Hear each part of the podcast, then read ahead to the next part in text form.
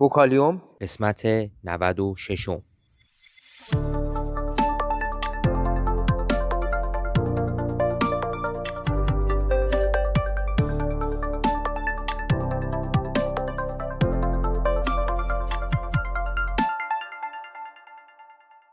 صدای ما را از آسمان نمای گنبد مینا در منطقه فرهنگی گردشگری عباسآباد تهران میشنوید.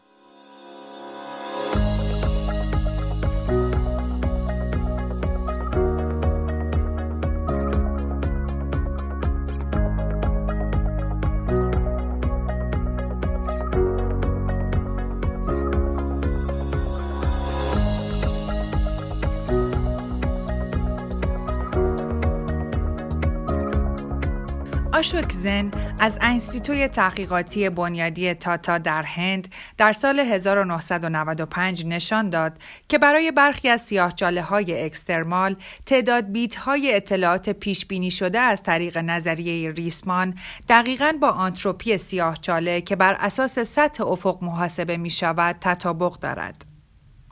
این نخستین دلیل محکم علمی بود که سیاه چاله ها با نظریه کوانتومی ریسمان ها سازگاری دارند. بعدها فیزیکدان هایی چون استرومینگر، وفا، کالان و مالداسنا نتایج زن را توسعه دادند. این مطالعات نهایتا به اصل تمام نگاری یا هولوگرافیک منجر شد.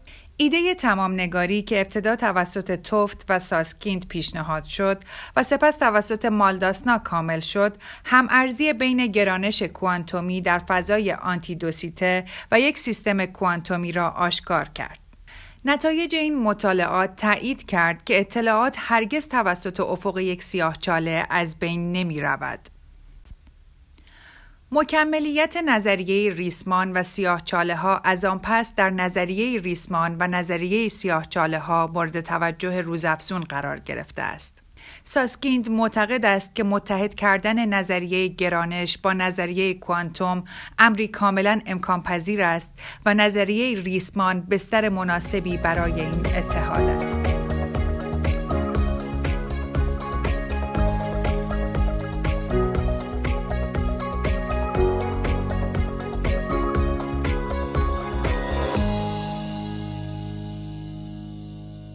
اگر علاقمند به مطالب علمی و نجومی هستید صفحه اینستاگرام ما را به آدرس گنبد مینا دنبال کنید.